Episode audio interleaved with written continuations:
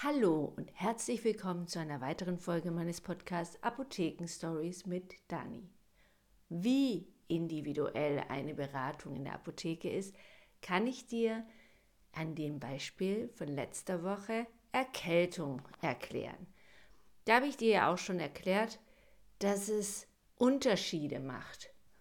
Ob ich das jetzt für mich selber nehme, mich selber therapiere oder ob es ein Geschäftsmann ist, ein, eine Lehrerin zum Beispiel, die viel sprechen muss. Opernsänger haben wir hier auch, denn wir haben die Stuttgarter Oper bei uns. Die müssen auch viel sprechen beim, beim Theater, singen in der Oper.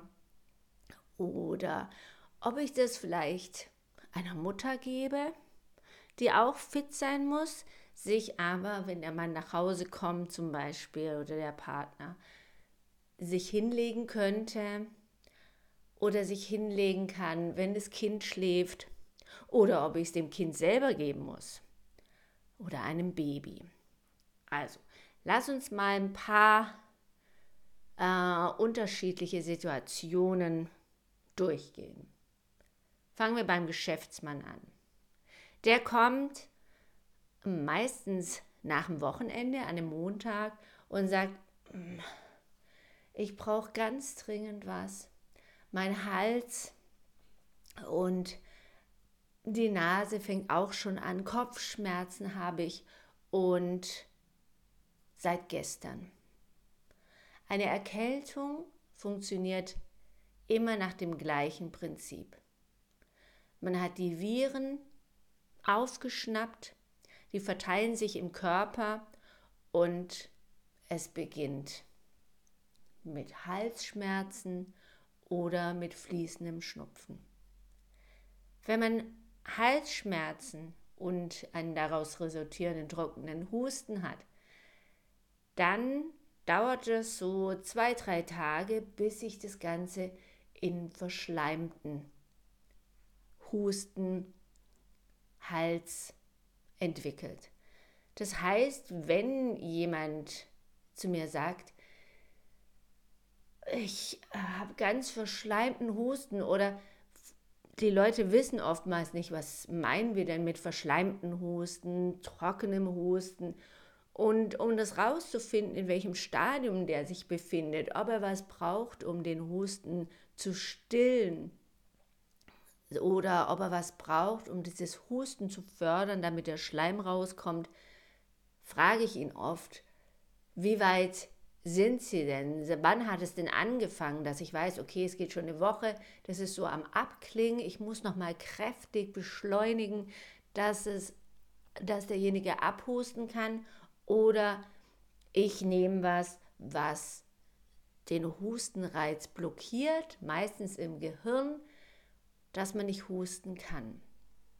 Und ähm, beim Schnupfen, wenn die Leute sagen, die ganze Zeit muss ich niesen und die Nase läuft, dann ist es zwar ein ganz nerviges Gefühl und ich kann die Leute verstehen, es ist, man kann eigentlich gar nichts mehr machen, außer die ganze Zeit die Nase schneuzen.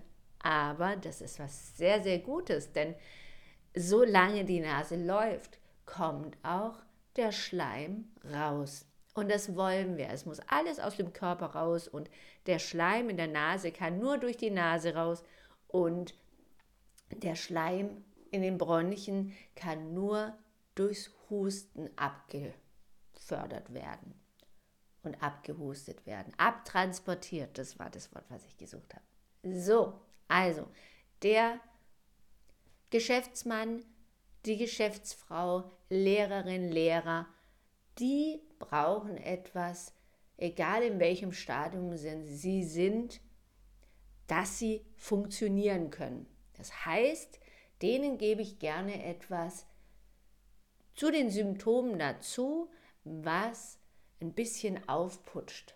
Ja, also, dass sie nicht müder werden, als sie eh schon sind, nicht so schlapp, sondern dass sie diese acht Stunden oder wie viel sie haben, einen halben Tag vielleicht, und dann können sie sich krank schreiben lassen, So lange müssen sie durchhalten und dafür gebe ich ihnen was. Die Symptome sind in dem Fall nach, also an zweiter Stelle.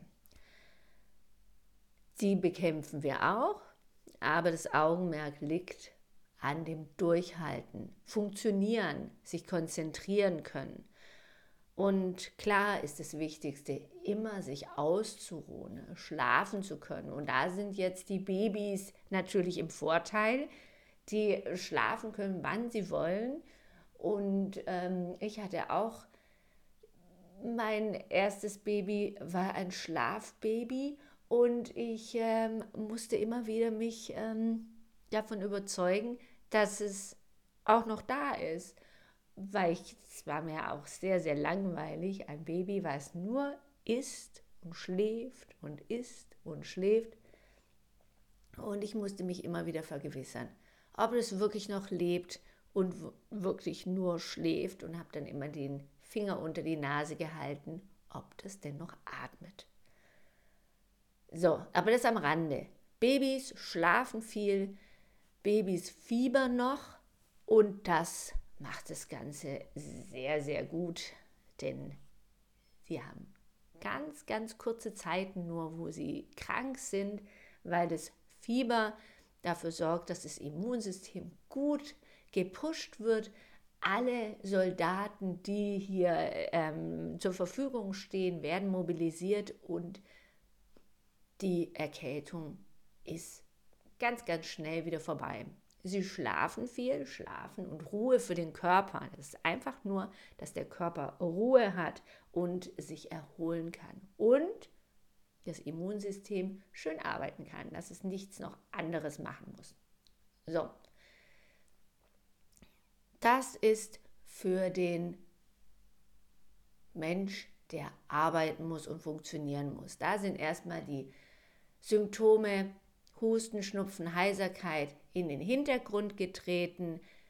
Der Fokus liegt auf ich muss funktionieren. Und das mache ich mit einem Aufputschmittel, keine Droge, aber es gibt etwas, das aufputscht und der Körper wieder funktioniert. Und danach sofort nach Hause hinlegen, schlafen, trinken und die ganzen anderen Dinge, die man machen muss bei der Erkältungszeit. Das Gegenteil ist das Baby, der Säugling, das Kleinkind vor der kind, äh, Kindergartenzeit. Das kann noch schlafen, wann es Lust hat. Und das ist das Allerbeste für den Körper, habe ich ja gerade gesagt, für das Immunsystem, Erholung. Und schwupps ist man ganz schnell wieder gesund. Die Zeit haben die Erwachsenen leider nicht mehr, geht ja schon im Kindergarten los wo man auch funktionieren muss. Klar kann man sich da noch in die Ecke legen und einfach fünf gerade sein lassen und schlafen. Aber die Babys sind klar im Vorteil und da macht man auch nicht viel, die lässt man. Und da gibt man dann für die Symptome, muss man einfach aufpassen. Die meisten Medikamente sind ab zwei Jahre, aber es gibt auch schon Sachen, ab der Säuglingszeit. Man kann Zäpfchen geben gegen das Fieber. Paracetamol ist sehr stark fiebersenkend.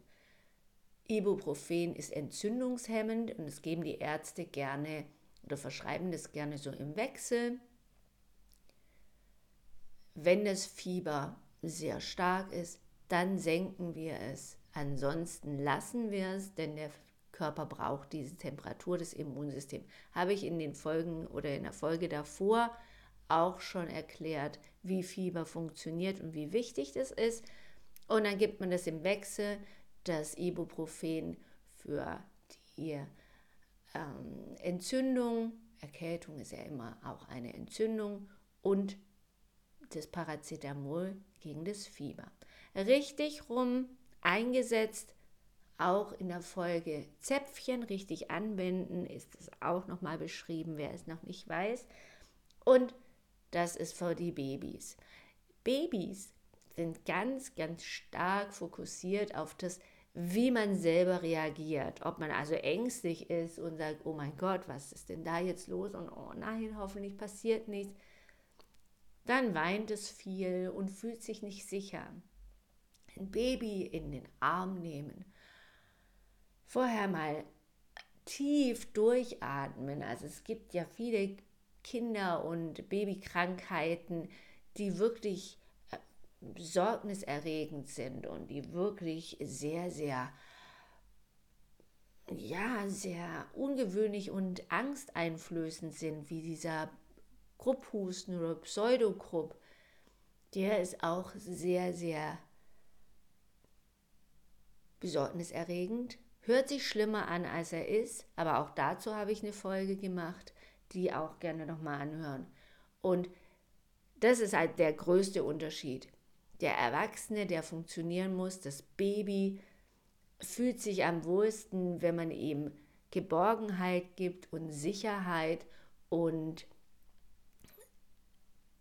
mit einem Balsam einschmieren, ihm was vorsingen, was vorlesen, mit ihm sprechen, einfach nur der, im Arm halten, schön ähm, ja, kennt er ja noch von dem ähm, Gefühl im Bauch, im Mutterleib, dass er da auch diese Grenzen hat. Ja. Also das tut den Kindern auch, gerade wenn sie auch krank sind, sehr, sehr gut, dass sie so, ähm, ja, die Bettdecke, die kann man dann auch wie so einen Rahmen um das Kind machen und dann hat es das Gefühl, es ist schön geborgen. Wenn man es nicht die ganze Zeit im Arm halten kann, man muss ja auch noch den Haushalt machen, dann legt man ihm einfach so ein bisschen die Bettdecke rum als Wurst, kann man es rollen und dann so drumherum legen, dann fühlt es sich auch sehr, sehr wohl, das Baby. Und ihm einreiben, gibt es auch speziell für Säuglinge.